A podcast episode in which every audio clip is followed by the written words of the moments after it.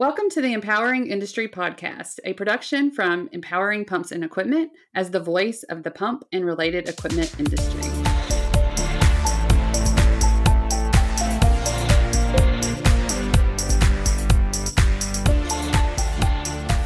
Hey everyone, and welcome to the Empowering Industry Podcast.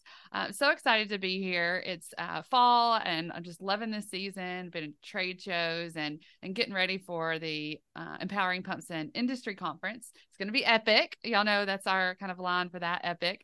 And today I have a really special guest. Uh, I've been trying to reach her for several months. We're on the go at different trade shows, but I missed her, and I wanted to just be able to share her story with you and what what they're doing at their organization. So Jessica, if you'll just uh, jump on here and introduce yourself to the audience. Sure, Charlie. Thank you for the, the warm introduction. It's great to be here and to connect with you as well, too. Jessica Poliner, I'm the president and C E O of Relayr, a global technology company that works with industrials. And it's um, it certainly has been a journey for me, which I'm sure you'll get into um, in your questions as well, too, because I come from the industrial world. So I've had a really wonderful career being able to work for companies like Caterpillar or Ingersoll Rand, and most recently in the plastics industry before jumping ship over to the technology side. Yeah, I am curious. Uh, I'm always curious about anybody kind of finding the maintenance way of life. Like, how do we get there? But also just tech and, and just a woman in industry. What got you into the industry? What led you this way?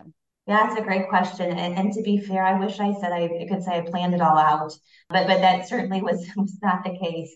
Um, I'm actually a lawyer by training, so I was a corporate mergers and acquisitions lawyer and worked for a surface and underground mining company that we sold to Caterpillar for nine billion dollars. And with the deal, I decided, or I was pushed strongly over to the sales side of mining. So I, I was asked to lead a um, sales and service organization out of Latin America, and I I told the S V P at Caterpillar no a million times. I said, you know, I'm a lawyer. I have an accounting degree. I don't know anything about sales.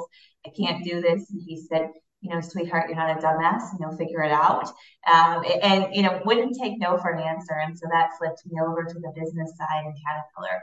And from there, I really ran with it. Cat gave me great opportunities to live in places like Panama and Calcutta, India, Argentina.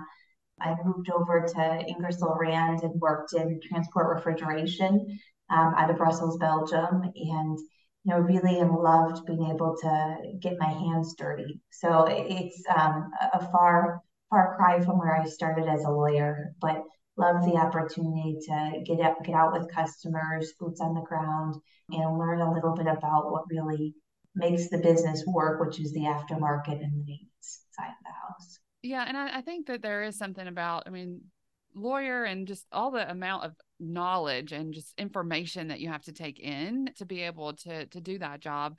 I do see how those skills can fit in this, t- this very technical uh, industry. And so you do have to understand the products and still be able to talk to people, right? And, and definitely negotiate.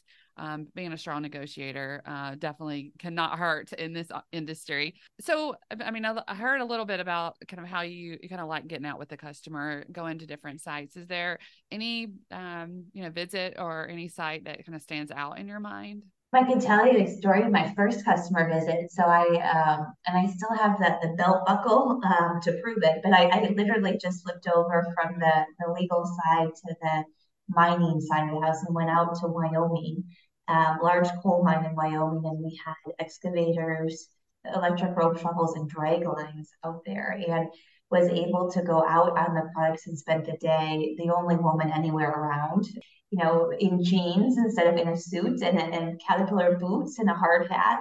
Um, and I just remember thinking, huh, this is what we actually do. So, I mean, it's such a far cry from my office, working on contracts and the like, but really getting able to get up on a drag line and see them in action. And I, I haven't looked back from that point, so.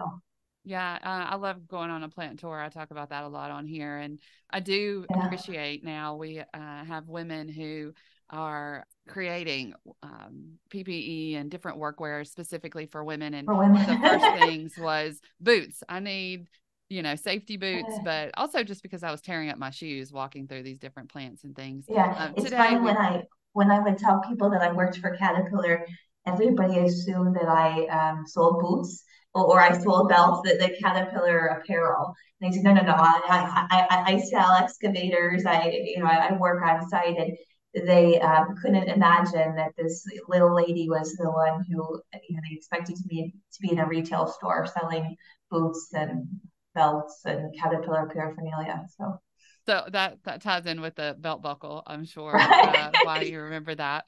Um, right. And it is. I love surprising people too. You know, and definitely you have proven yourself since then as an executive now, and living in Germany, and and really just, are you still kind of on the go traveling around, or are you more home based there? Yeah, I'm, um, I, I say home's in Germany. I, I have a home in Miami, so I, I spend some time in Miami as well too.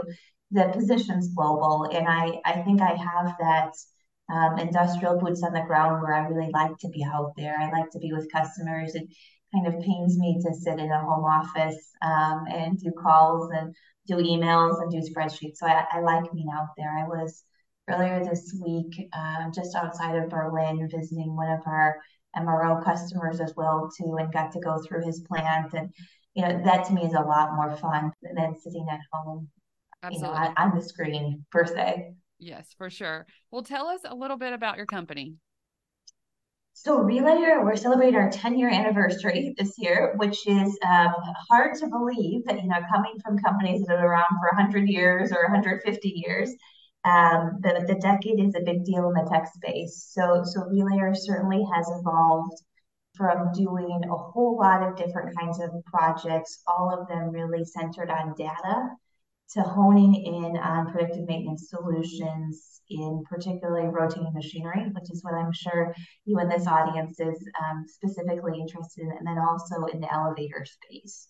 So we've gone from a very broad base, which I think is probably true with a lot of tech startups, to a much more focused approach um, in, in the U S and in Europe and in that predictive maintenance solution space. We also partner with our parent company on equipment as a service, so as a service offerings, and have a few of those partnerships ongoing now too, which I think is the future, as we see everything is going as a service one way or another. But what really excites me is the predictive maintenance solutions that we have today. Yeah, and I'm definitely speaking our language over here with equipment maintenance and reliability. I was thinking about the elevators too, though. I've, I've, uh, there's a couple of pump companies that also have that, um, kind of yeah. watching the, um, you know, the water and the fluids that, that go on behind the scenes of an elevator, something you don't think about at all, um, yeah. you know, just getting on and off the elevator. Uh, but yeah. just keeping us safe and reliable, those things are really important, especially even more so in a critical space, and, and needing yeah. that access out. So I can yeah. definitely see where that ties in uh, together too. And what we do a lot, um, Relayr does a lot in um, use cases or verticals like cement or steel. And to be fair, the market that we serve, I mean, where we're where we're working and where we're putting our assets is really in the most critical um, machines in those plants, right? This is, it's not an offering that you would pay for across the plant per se, but it's really honing in on those few critical uh, machines that make or break your downtime. Um, and then that you want to ensure are up and running. So. Wonderful. Well, um, if somebody wanted to reach out to you, what's the best way for them to get in touch with you? You know, I'm, I'm happy to, uh, LinkedIn is probably the, the easiest way. It, it's it's amazing how many people, and I think this is working for a tech company now, but it's amazing how many people get you through LinkedIn. But but that, that I respond to everything that I get. Um, so LinkedIn's a great way. Our website, we're about to launch maybe a week from now, a refreshed website, but relayr dot io um, is also another way to contact me as well. Okay, wonderful. Um, well, I have to ask you uh, just a couple of rapid fires. Uh, the the question, which is tough on, tough on a Thursday at five p.m., but do it to me. uh, no, so I'll be kind. I'll be kind. Um, but really, it's a what is the best advice that you've ever received? Oh, the best advice that I ever received, uh, honestly, and this is going to sound um, really cheesy, but I, I think the best advice I ever received is to be myself.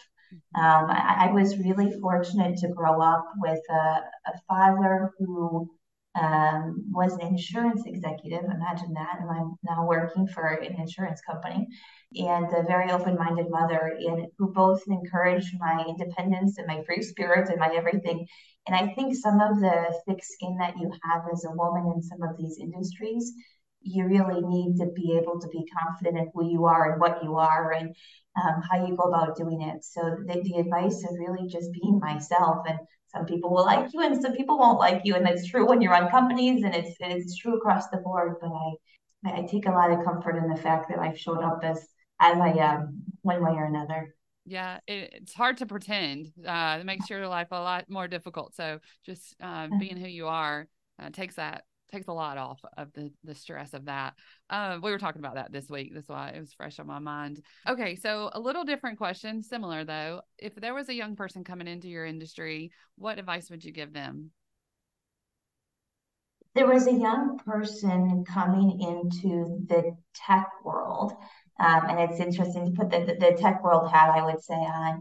I think it's really important that we build products and solutions that solve our customers' problems. And that that might sound silly almost, but I think a lot of tech likes to build cool products to build cool products because it's tech, and that's really what drives a lot of the industry. But where I um, spend a lot of time talking is about what is the, what are we solving for? What is the critical problem that our customer has? And as you know, in the industry too, there are ample problems to solve for in the predictive maintenance or reliability space, but to make sure that we're not just designing or doing uh, to build a cool tech product. Yeah, that's so good. And we need great minds thinking on some of these problems yeah. that we don't know how to solve for the future. So being focused in that effort is wonderful. Um, okay, a little more fun questions. Um, what is your favorite book? Yeah, my favorite book. I can tell you a book I just finished as I look up at my bookshelf. Um, and this is, it's not a workbook. So it, it will really, um, I just read the book Outlive. Um, it's by Peter Attia, A T T I A. Um, which is a book about how you extend your life, so how long you live and how well you live, focusing on longevity. And I just thought it was really interesting, some of the some of the data, of course, it always goes back to data, but some of the data in there and how we live better, uh, not just longer, but better as well. I love that. I'm going to have to check that out. Okay, it's last four hundred one. Pages, so it's not a fast read, but it's one of those where you're like, huh, this is really cool. Yeah. Um, Well, I love how it ties into data too, just kind of who you are. Um, the the last question is just about music, and if you have any kind of special band or music that you like. You know, people always ask what your favorite music is, and I don't have one, but I will tell something that I enjoy. Um, I went to school in Nashville, Tennessee, um, and I love live music. So, you know, grow, growing up, I mean, in, in university in Nashville, Tennessee, you got all sorts, not just country music, but all sorts of, of live music venues. And I think that's the coolest thing. And, and you don't have that in Europe as much as you do in some of the, the U S per se. Yeah. Well, nothing like Nashville. That's for sure. It's a um, cool town. Yeah. For, well, wonderful to be a college student in that. I can imagine. Uh, I'm in Alabama, so not too far. Ah, okay. Uh, also, S E C. They're, they're yeah, exactly. Um, but, you know, it, it's just wonderful to get to know you, Jessica. I'm excited for you. Congratulations on ten years. That's wonderful. Thank you. And, um, you know, I just, I want to continue to see kind of where we go in the industry. So thanks for, for being on today. And, and you just really, you know, is there any event or something on the horizon we need to look forward to seeing you and, and re- well, you personally, uh, or the company? Yeah, you know, we've got a few. We will be at um, an asset performance show in Antwerp, Belgium. Um, there's a few reliability shows as well in the U S. I think that's Marco Island in December. Um, that we will be at. And then I'm at an Interlift, so an elevator trade show conference in Germany uh, in a few weeks as well, too. Wonderful. Okay. Well, y'all definitely share this episode. Y'all connect with Jessica. She awesome leader. Thanks for being a role model for other women in the industry as well. Uh, we love that. Love being um, ourselves and intentional about growing our, our industry. So uh, definitely a role model for that. If y'all haven't already, subscribe, like, again, share this episode with someone. You never know what's going to jump out for them uh, and make a difference. So uh, until next time, be empowering.